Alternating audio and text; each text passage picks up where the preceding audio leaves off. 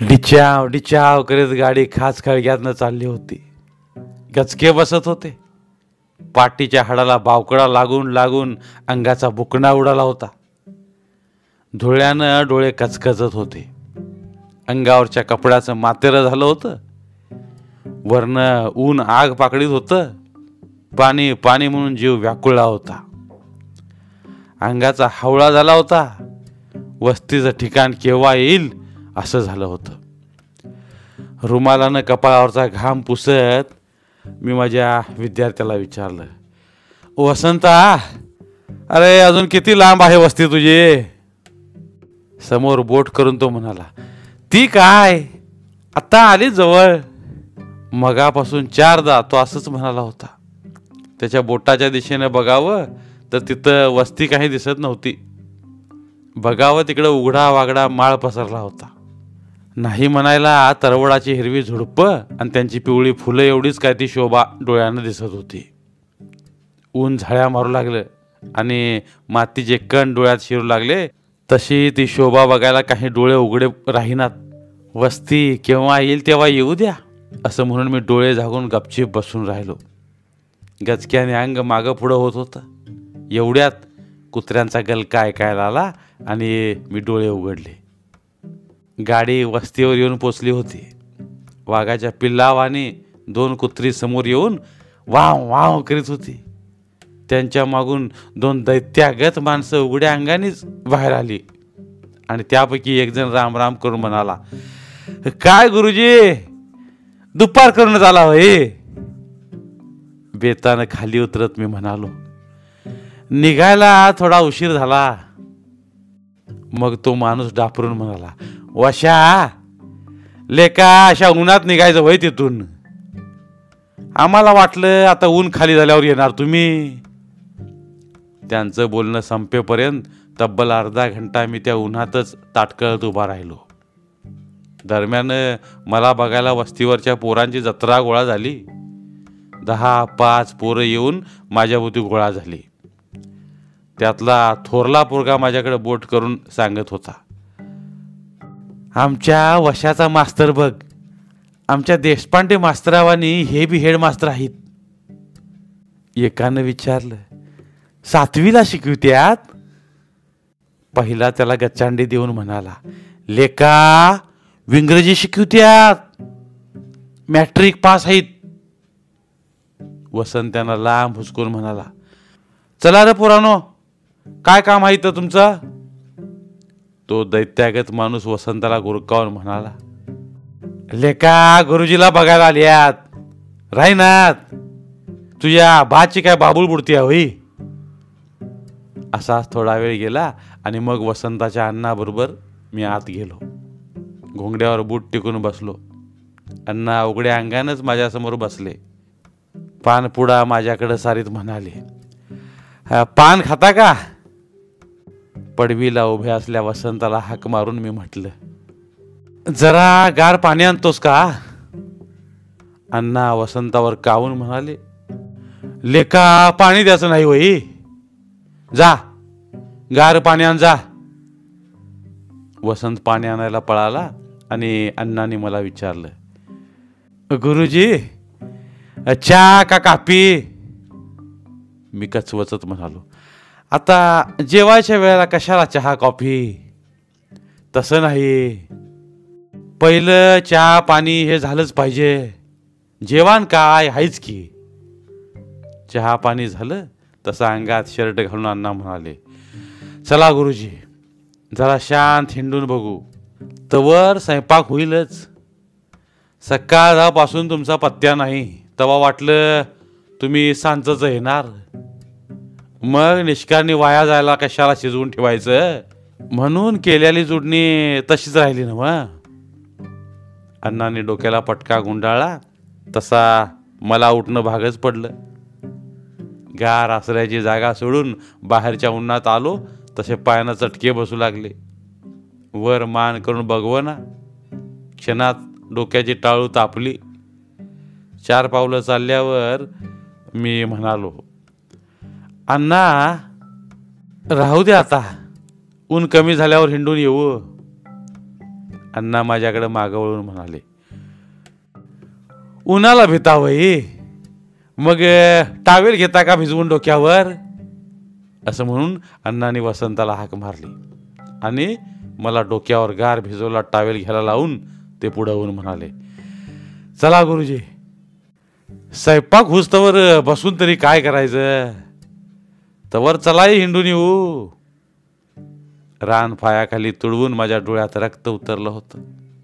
घाम पुसून पुसून मानेवरची कातडी भगभगत होती. काका भिजून चिंब झाल्या होत्या. पाटीला शर्ट चिकटत होता आणि अण्णा मला नांगरल्या ढेकळ्यातनं चालवत पुढे निघाले होते. ते मध्येच थांबून म्हणाले ही समोर एका लाईनीत आंब्याची झाडं दिसतात का? जीप टाळ्याला चिकटत होती. म्हणून मी नुसतीच मान डोलावून हो म्हणालो. लगेच अण्णा हुरूप येऊन म्हणाले चला धावतो तुम्हाला ती. बांधाच्या एका कडेनं आंब्याच्या झाडांची एक रांगच्या रांग लागलेली होती. ती झाडं मला माझ्यासमोर बंदुकी रोखून उभ्या असल्या सैनिकागत दिसू लागली. अण्णा लांब लांब ढेंगा टाकीत पुढं निघाले आणि मी नांगरलेल्या ढेकळातून चटाचट पाय उचलू लागलो. पायाखालची माती वरच्या विजारीत शिरत होती म्हणून सतरांदा मी विजार झाडीत थांबून थांबून पुढं निघालो. मध्येच अण्णा म्हणाले काय दमला होय गुरुजी? पराजय कोण सांगतं का? मी विजार जोरानं झाडून म्हणालो नाही नाही. माती झाडतो विजारीतली. रानात ह्या कापडांचा काय उपयोग नाही बघा. खरं म्हणजे रानात पाऊल ठेवायचं तर लंगुटा पाहिजे. एकदा लंगुटा कसला म्हणजे असं झाडायचं काम नाही. विजार झाडीत झाडीत पाय उचलू लागलो. इतक्यात एकाएकी पायातल्या चपलेचा अंगठाच तुटला. पाय उडीत चालावं तर त्या ढेकळात तेही जमना. शेवटी एका हाताने विजार वर धरून आणि दुसऱ्या हातात चपलांचा जोड घेऊन मी बांधाला येऊन पोचलो. डोक्यावरच्या टॉवेलची घडी वाळून खरखडीत झाली होती. मी जवळ येताच अण्णा म्हणाले गुरुजी ही सगळी आंब्याची लाईन आमच्या वडिलांच्या हातची आहे बघा. त्यांनी लावलेल्या झाडांची आम्ही आज फळं खातो. यातलं एक एक झाड असं नामी आहे अख्ख्या हिंदुस्थानात असं फळ गावायचं नाही. या असं धावतो तुम्हाला एक एक. बांधाचं वाळलेलं गवत पायाला टोचत होतं. तळव्यांना कुरूप झाल्यागत मी पाय टिकीत होतो. एका झाडाजवळ थांबून अण्णा म्हणाले गुरुजी ह्याची एक कैरी खाऊन बघा. खोबरच खातो असं वाटल. अण्णा एक अखंड कैरी माझ्या हातात देत म्हणाले लावा तोंड. कार कार चावून खावा. दात आंबलं तर मला विचारा.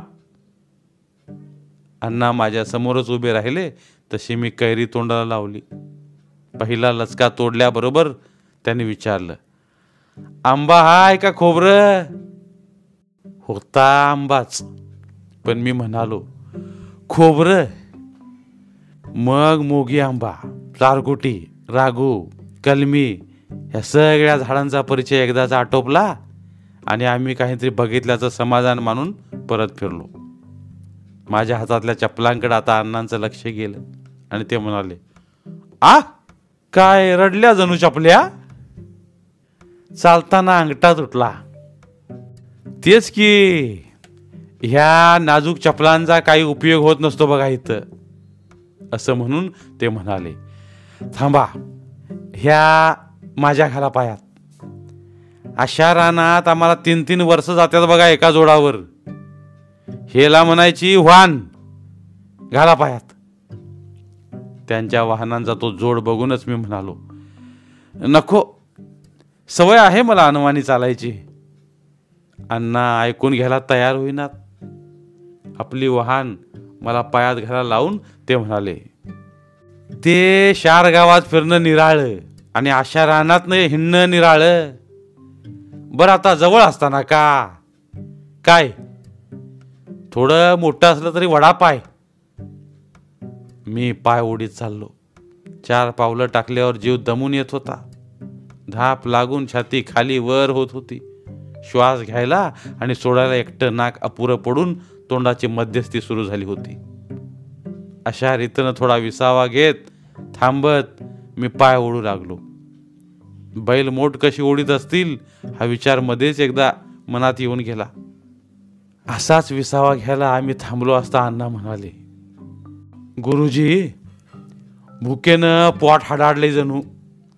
अहो चेहरा सांगतोय की तुमचा. भूक लागली या तर मग चला लवकर. येळ का? पाय भरून आले तसा मी विसाव्याला पुन्हा थांबलो आणि उगी शंका व्यक्त केली.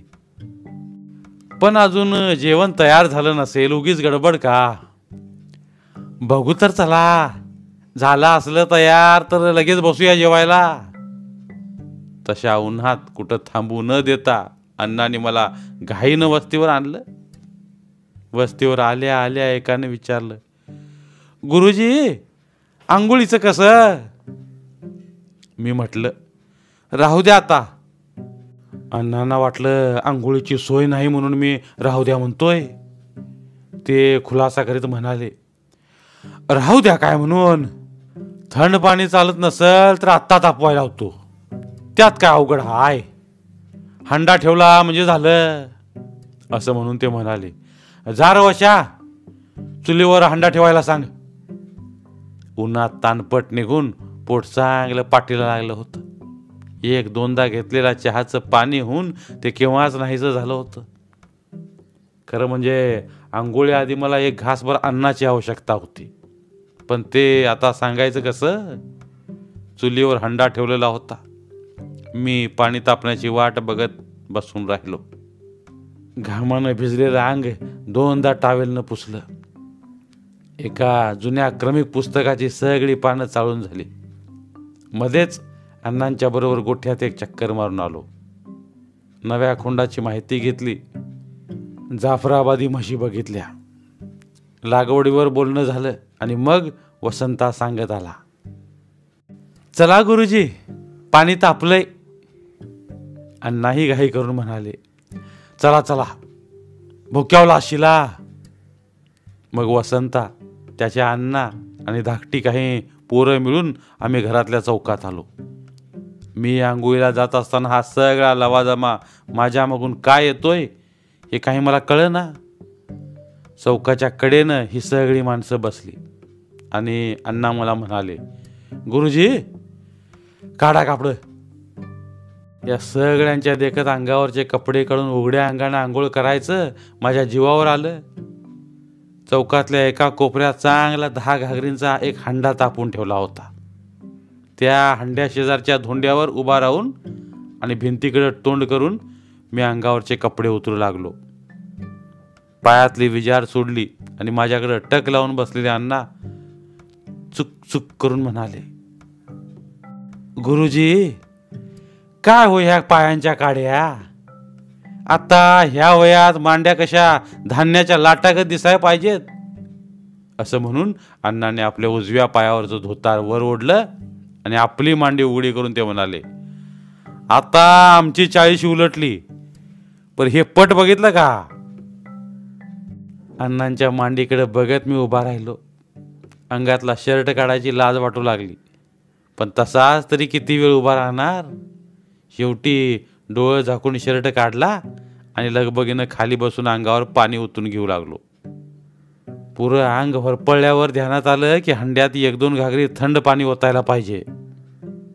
अंगाला आळुके पिळोके देत आणि तोंडानं हा हा हा करीत उभा राहिलो. लांब बसलेले अण्णा उठून जवळ येत म्हणाले गुरुजी ही छाती म्हणायची का स्वांग? सिगरेटी फुकता का? हा हा करायचं थांबून मी म्हणालो. हो हो. कशाला वाढताय उद्यापासून बंद करून टाका. अहो आपलं शरीर धड नाही तर त्या इद्देचा फायदा तरी काय? तुमच्या हाताखालच्या पोरांचं शरीर बघा. असं म्हणून त्यांनी वसंताला सांगितलं. वशा काढ कापड. वसंतानं लगेच अंगावरचे कपडे काढले आणि तो हनुमानागत उघडा झाला. पडात उतरल्या पैलवानागत तो उभा राहिला. तसं अण्णा म्हणाले बघा गुरुजीला ह्यो विद्यार्थी सोपतोय का? नौका माणूस वशालाच गुरुजी म्हणून तुम्हाला विद्यार्थी म्हणायचा. ते काही नाही. गुरुजी उद्यापासनं तालमीत जायला लागा. अंगातनं घाम गळस्तवर जोर बैठका काढा. शेर शेर दूध प्या.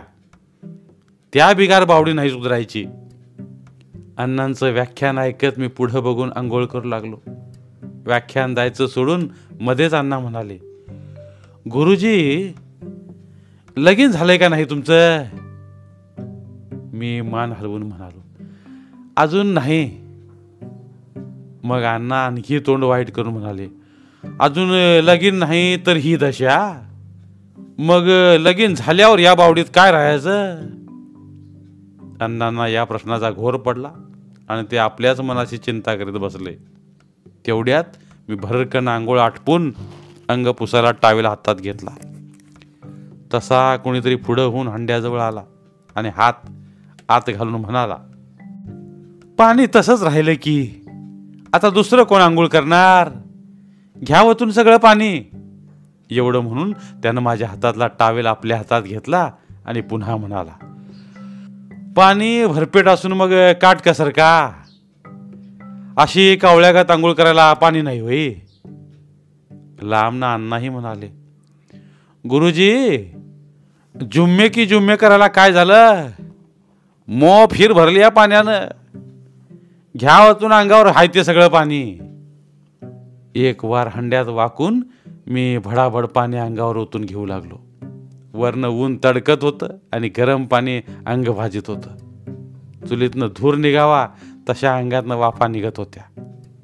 तो सबंध हंडा रिकामा व्हायला तब्बल अर्धा घंटा तरी लागला. सगळं पाणी संपवून मी अंग पुसू लागलो. तर मला धड उभं राहता येईना. अंगात जीव नसल्यागत वाटू लागलं. पाय भेलकंडल्यागत झाले आणि केव्हा एकदा भुईला पाठ टेकीन असं होऊन गेलं. म्हणून मी गडबडनं अंग पुसून कपडे घालू लागलो. किमान पाच दहा मिनटं तरी मला पडून राहायला हवं होतं. पण मी कपडे अंगावर चढवतो न चढवतो तो तो अण्णा म्हणाले गुरुजी चला जेवण करायला. मी म्हटलं पाच दहा मिनटं थांबू आणि मग बसू की. आत्ता थांबायचं आणि काय कारण आंघोळी झाली सगळं झालं. जेवण वाढून तयार आहे. चला बघू आता. एका अंधाऱ्या खोलीत मी अण्णांच्या मागणं गेलो. तिथं कुठं बसायचं ते मला कळलं ना आणि अण्णा एकदा सोडून तीनदा म्हणाले बसा की गुरुजी. बाहेरच्या उन्हाचा डोळ्यावर झालेला परिणाम जरा कमी झाला आणि मग मी एका पाटावर मांडी घालून बसलो. वसंती माझ्या शेजारी बसला. अण्णा पंक्तीला न बसता आमच्या सरबराईला उभेच राहिले. समोर ताटा आली आणि माझी छातीच हबकली एक खंडी जोंधळ्याची रास खळ्यात दिसावी तसा ताटातला भात दिसत होता. एका बाजूला कडब्याची बडीम रचल्यागत चपात्यांची चवड लागलेली होती. समोरचं हे अन्न बघूनच माझं पोट भरलं आणि मी म्हणालो दुसरं एक ताट आणा. यातलं थोडं काढून ठेवतो. छे छे. ते काय भागायचं नाही. हे संपवून पुन्हा दुसरा फेर व्हायला पाहिजे. तुम्ही पुढं बघून सुरू करा. आता काय सुरू करा? समोरच्या अण्णाकडे मी डोळे लावून बघत बसलो. त्याला हात लावायची काही छाती होईना. मी शेवटी वसंताची साक्षा काढून म्हणालो वसंताला विचारा मी किती खातो? वशा काय सांगतोय? आम्हाला कळत नाही होय तुमच्या पोटाला किती लागतंय? गुरुजी असं लाजून कसं चालेल? लाजायचं काय कारण नाही? तुम्ही आपलं जेवायला लागा बघू. अण्णा आम्ही लाजत नाही. ते काय सांगता तुम्ही? आम्हाला ओळखत नाही भाई पण आम्ही तुम्हाला उपाशी पोटानं कसं पाठवू? याच्यापुढं मी आणखी काही बोलणार. तोच नळाच्या पाण्यागत तुपाची धार भातावर लागली. मी तोंडानं पुरे पुरे म्हणून तीनदा सांगितलं. हात आडवा केला. हात सगळा तुपाने भिजला. पण धार काही थांबली नाही. साऱ्या ताटातनं तूप पसरलं आणि माझ्या अन्नावरची वासना पार उडून गेली. एक लहानसा घास तोंडात घालून ट्रायल घेतली तर सबंध तोंड तुपानं माखून गिळबट झालं. मी डोळे झाकून दुसरा एक घास घेतला. आणि एक भलं दांडगं पातेलं घेऊन अण्णा बाहेर आले. ते लांब आहे तोवरच मी म्हणालो काही घेणार नाही बरं का मी? काय आहे ते? अण्णा माझ्याजवळ येत म्हणाले घेणार नाही म्हणून कसं चालेल? तुमच्यासाठी तर केलं या. कावरा बावरा होऊन मी बघत राहिलो आणि अण्णाने भातावर आमरसाची धार धरली. ताट रसानं भरलं तेव्हा धार थांबून ते म्हणाले न लाजता खावा. शिकराना संग भात कसा गमजा लागतोय ते बघा तरी. मी खाण्याऐवजी बघतच राहिलो. तशी वसंताची आई स्वयंपाकघराच्या दारातनं म्हणाली रस गोड झाला नसला तर व्हायचं गुळाचा खडा द्या गुरुजीसने. त्याबरोबर बचके एवढा गुळाचा खडा माझ्या ताटात आला. आयुष्यात असं खाण्याची पाळी कधी आली नव्हती. मला मळमळू लागलं. तरी मी आपला घास नरड्यात रेडीत होतो. चौथाही भाग संपला असेल नसल एवढ्यात अण्णाने पुन्हा रसाचं भांडं बाहेर आणलं. असा हा जेवणाचा समारंभ चांगला दोन तास चालून मी हात धुवायला बाहेर आलो. माझ्या हातावर पाणी घालता घालता अण्णा धांदा म्हणाले काय जेवला नाही गुरुजी तुम्ही? आमच्या सगळ्यांचा हे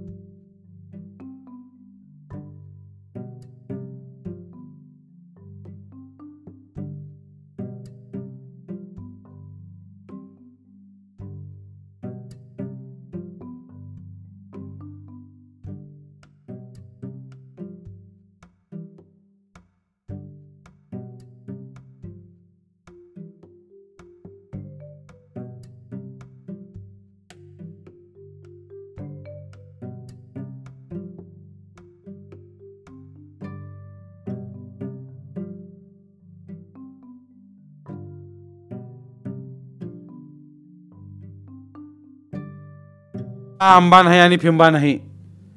मी शिवणार सुद्धा नाही त्याला. अण्णा वाईट तोंड करून म्हणाले अवो इकतचा नव घरचा आंबा आहे त्यो. त्याला तोंड तर लावून बघा. उठा. मी कळवळून म्हणालो अण्णा खरंच काही नको. ते काय भागायचं नाही. चला चौकात बसून तुम्हाला झकास आंबा खायला शिकवतो. अण्णाने दंडालाच धरलं. तसा मी त्यांच्याबरोबर चौकात जाऊन बसलो. मग माझ्या हातात एक सोललेला आंबा देऊन अण्णा म्हणाले हंगाशी कोपरा पत्तूर रसाचं वगाळ लागलं पाहिजे. मी रस गिळण्यापेक्षा हाताचे कोपरच जास्त भिजवून घेऊ लागलो. तसे अण्णा समाधान पाहून म्हणाले हंगाशी असा आंबा खाल्ला पाहिजे. कापून खाण्यात काय मजा असती का? खरी चव ह्यात असते. अण्णांना आणखी समाधान व्हावं म्हणून मी एक आंबा दोन्ही हाताने जोराने पिळला आणि रसाच्या धारा कोपरावरनं खाली गळू दिल्या. रसाची पणाळी लागली तसे अण्णा म्हणाले गुरुजी धारा खालीच चालल्या की त्या घ्या अशा खालनं वरपत्र चाटून. लावा जीप खाली. जीप कशी लावायची अण्णा पुन्हा पुन्हा सांगू लागले. तशा खाली गळणाऱ्या धारा आपोआप थांबल्या. कसा तरी एक आंबा संपवला आणि मी हात धुवायला उठू लागलो. पण अण्णाने पुन्हा मला खाली बसून आणखी एक आंबा माझ्या हातात दिला. तो न खाता मी बाजूला ठेवू लागलो. तसा त्याचा इतिहास धडाधडा सांगून ते म्हणाले अहो साखर गोटी आहे ती. खाऊन तर बघा. तुआण लावल्या बरोबर गुळमाट ध्यान झालं पाहिजे. असे चार पाच आंबे खाऊन झाल्यावर पोट फुगून तुडुंब झालं. जागचं उठता येईना हालता येईना बसल्या जागेवरूनच उठवेना. आणि वसंता गाडी जोडून म्हणाला गुरुजी चला गुराळाला जाऊ. मी पोट दाखवीत म्हणालो ह्यात काही जागा दिसते का तुम्हाला? अण्णा म्हणाले रस पाचक असतो. भरल्या पोटावर एक ऊस सोलून खाल्ला म्हणजे सारं फस्त. चला चला. असं बसून नाही भागायचं.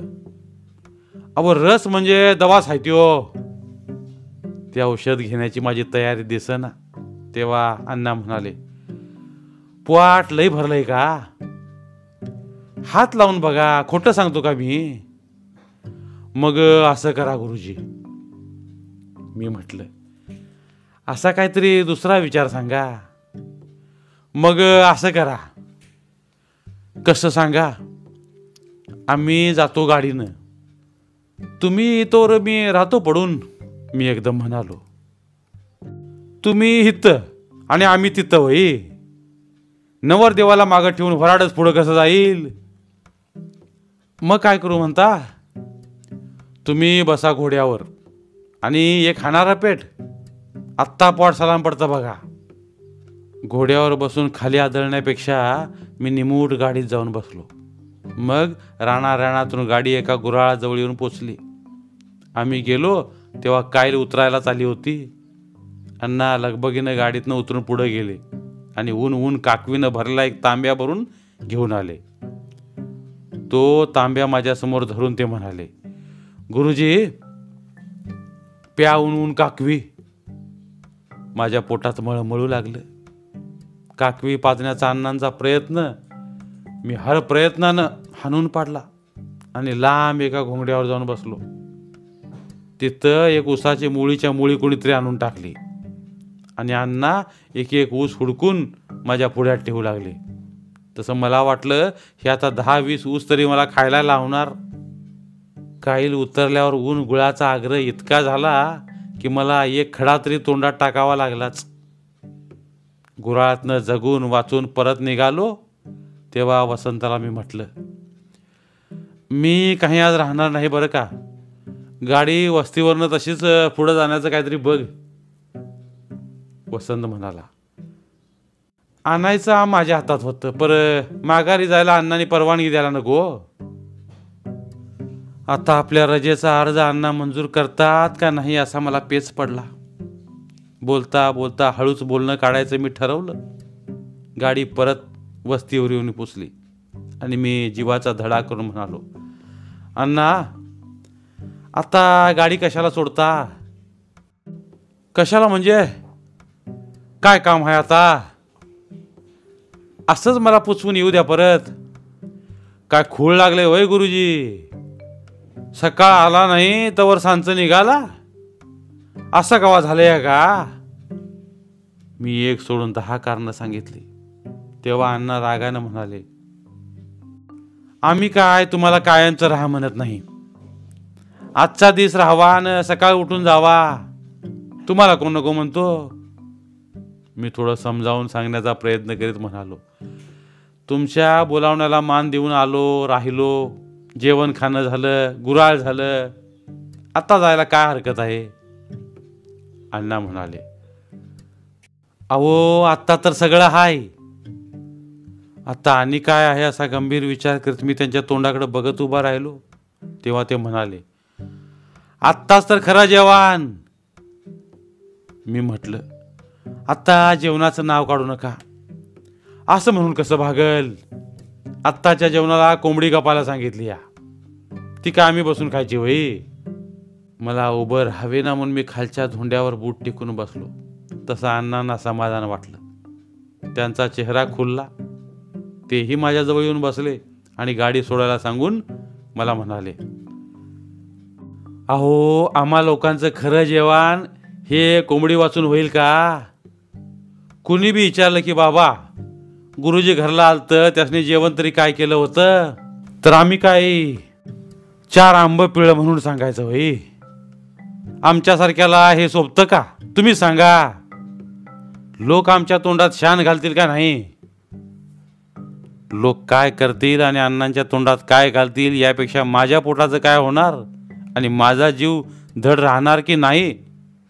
याचाच विचार मला पडला होता. एकदा मनात आलं कडाक्याचं भांडण झालं तरी हरकत नाही. पण उठून चालायला लागावं. दुसरा एक नामी विचार मनात आला. असं बोलणं करीत बसण्यापेक्षा अण्णांचा डोळा चुकून जरा कुठं लघवीला गेल्यासारखं करावं आणि तसंच पुढं पसार व्हावं. मागून काय होईल ते होईल. आपली खुळ्यात गणना केली तरी चालेल. बघतो मी जेवणाचं कुठंवर आलंय? असं म्हणून अण्णा आत गेले आणि रात्रीची ताटातली कोंबडी सारखी नाकासमोर येऊ लागली. पोट दगडागत घट्ट झालं होतं. ते दुखतंय एवढंच समजत होतं. त्यात आणखी काय बिघाड झाला हे कळायला मला मार्ग नव्हता. डॉक्टरी ज्ञान नसूनही मी उगीच पोट साचपीत बसलो. बिंबीच्या भोवती जरा पोट दाबू लागलो. तोंडातून करपट ढेकर बाहेर काढू लागलो. ढेकराची ती कडू चव जिभेवर विरघळून तोंड भर पसरू लागली. असं पोट दाबून मी ढेकर देत बसलो असतानाच अण्णा जवळ येऊन म्हणाले लई जांभया द्या लागलाय. चला उठा मग.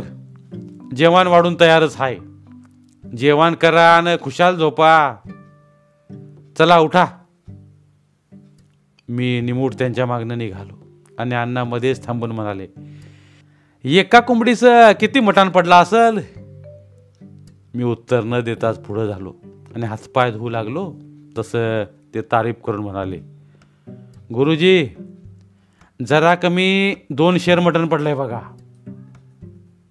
पाटावर बसलो आणि लाल भडक रस्सा बघून माझं नाक गळू लागलं. माझी नाराजी बघून अण्णा सवलत देत म्हणाले दुसरं काय खावा नाही तर राहावा पर दोन वाट्या रस्सा तर प्या म्हणजे कोंबडीचं तरी सार्थक होईल. कोंबडीचं सार्थक होऊन अण्णांना समाधान मिळावं म्हणून मी रस्सा तोंडाला लावला. त्या तिकट डोंब रश्याचा घोट नरड्याखाली उतरला आणि जो ठसका आला म्हणता नरड्यातला रस्सा खाली पोटात उतरण्याऐवजी नाका वाटे बाहेर पडला. मग कुणाची पर्वा न करता ताट तसंच टाकून मी बाहेर आलो. जीभ भाजून हुळहुळी झाली होती. तिकटानं पोटात आग पडली होती. म्हणून थंड पाणी प्यावं तर पोटात जागा नव्हती. साधा श्वास घेताना दम लागू लागला. केव्हा एकदा अंतरुणावर पडन असं होऊन गेलं. मग वसंताने एक ठेवणीतली गादी माझ्यासाठी आणून दिली. कशीही अंतरली तरी सरळ सपाट काही दिसत नव्हती. कापसाच्या गाठी बनून जागजागी तिला टेंगळा आलेली होती. एक प्रकारचा कुबट वास नाका शिरत होता. कसं का असेना अंग टाकायला जागा झाली? म्हणून मी डोळे झाकून तिच्यावर चढायला गेलो आणि त्या कापसाच्या गाठी धोंड्यागत माझ्या पाठीला लागू लागल्या. डोळ्यावर झापड आली होती. कशाचा विचार न करता मी तसाच पडून राहिलो. आणि आता झोप लागणार. इतक्यात वस्तीवरची माणसं गोळा होऊन माझ्याशी बोलायला म्हणून येऊन बसली. आपल्या वसंताचा गुरुजी या भावनेनं आणि अपूर्वाईनं सगळी गोळा झाली होती. दिवसभर रानातली कामं आटोपून त्यांना आत्ता फुरसत मिळाली होती. त्यांना घेऊन अण्णाजवळ आले आणि मला हलवून म्हणाले गुरुजी लोक भेटायला आल्या ती मी मुद्दाम डोळे चोळीत म्हणालो कोण आहेत? हाईत आमची मंडळी.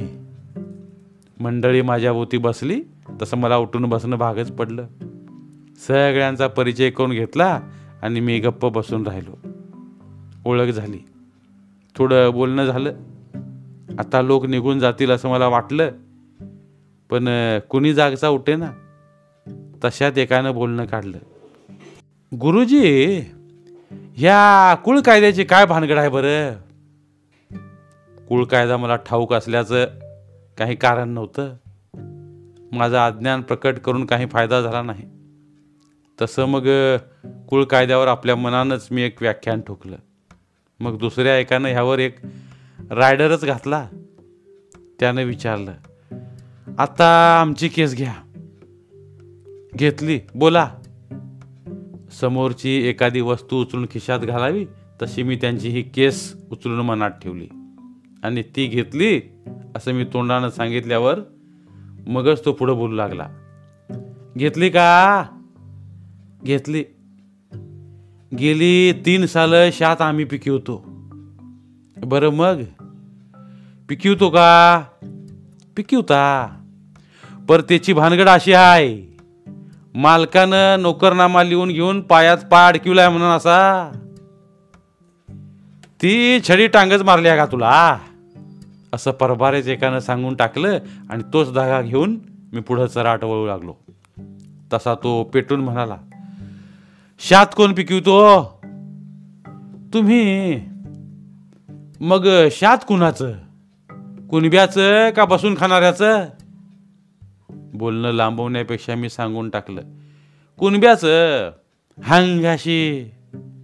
मग नोकरनामा काय करतोस? याचं उत्तर द्या की. त्यानं टांग मारली तर आम्ही काय निजलोही आम्ही ढांग मारू? कुळ कायद्याचं बोलणं संपत आलं तसं दुसऱ्या एकानं सहज विचारलं. बरं आता गुरुजी राजकारणाचं वारं काय म्हणतंय? राजकारण झालं तसा अण्णांनी एक प्रश्न विचारला. गुरुजी आता हे मध्ये सुपारी मागण्याचं काय कारण बरं? झोप डोळ्यात मावत नव्हती. नीट बसता येत नव्हतं. एकदा ह्या अंगावर टिकून बस एकदा त्या अंगावर भार दे असं करीत मी डोळे झाकू लागलो. तशी एकानं शंका काढली. अरे गुरुजी झोपेनं पिंगुळ्यात जणू. चला उठा आता. झोपू द्या त्यासनी. उठलेल्या लोकांना परत खाली बसवीत अण्णा म्हणाले कुठली झोप? त्याचं असं असतं.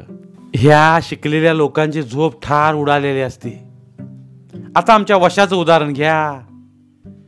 मॅट्रिकीचा अभ्यास मागं लागला तशी गेली तीन सालं त्याला मध्यान रात्री पतूर काय झोप लागती का काय कवा? नाव नको. मग उठलेली मंडळी पुन्हा बसली आणि बोलणं सुरू झालं. चंची फिरू लागली. झोपेत मी त्यांच्याशी काय काय बोललो ह्याचा मलाही पत्ता नव्हता. सकाळी उठल्या उठल्या मी अण्णांना म्हणालो आत्ता जाऊ द्या आम्हाला. जावा की. कोण नको म्हणतो? आंघोळी करा. एक घासभर खावा आणि जावा. आता खाण्याचं नाव नका काढू. असं कसं? ते काय भागायचं नाही. तुम्ही यरवाळी जाणार हे माहीतच होतं. म्हणून समजा स्वयंपाक दिस उगवायलाच तयार करून ठेवला आहे नाही म्हणून भागणार नव्हतं. कसा तरी एक घास खाऊन मी हात धुवायला उठलो आणि कुणीतरी सांगत आलं. वस्तीवरचं शिंद्याचं पोर आलंय तुम्हाला भेटाया. कोण शिंदे? बाळक्या शिंद्याचा योग नाही का तुम्हाकडे शिकायला? मी हात धुत उभा राहिलो. तोवर तोच पुढं आला आणि म्हणाला राम राम गुरुजी. काय रे? कुणीकडे? तुम्हाकडंच आलोय. थोरला भाऊ बी आलाय. काय काम काढलंयस? तुम्ही काल इथं आल्याचं कळलं? आम्ही इथंच असतोय. बरं मग? फराळाला बोलवा आलोय. हात धुवायचं सोडून मी त्याच्याकडे बघतच राहिलो. तसा त्याचा थोरला भाऊ रामराम करून म्हणाला गुरुजी आता आमच्या घराला भेट द्यायची. नाही आता मला जायलाच पाहिजे. पुन्हा केव्हा तरी येईन? मी म्हटलं. तसा तो मागं लागून म्हणाला सगळी फराळाची तयारी करून आलोय. त्याला काय येळ लागणार आहे होय? जायचं ते फराळावर बसायचं. असं म्हणून तो म्हणाला ही काय गाडी तयार हाय? चला घाला कपडं. मला काय करावं ते कळे ना. मी अण्णांना म्हणालो तुम्ही तरी सांगा. माझा हवाला फुकट गेला. अण्णा म्हणाले आमचं भागलं. आता तुम्ही आणि ते बघून घ्या. आणि मी शिंद्यांच्या तोंडाकडे बघत राहिलो. धन्यवाद. तर मित्रांनो ही होती आजची गोष्ट. जर तुम्हाला आमचे व्हिडिओज आवडत असतील तर आमचे व्हिडिओज लाईक करा. आणि त्याबरोबरच अशाच नवीन नवीन गोष्टी ऐकण्यासाठी आमचं चॅनल सबस्क्राईब करा. आणि सोबतच बेल आयकॉन क्लिक करा.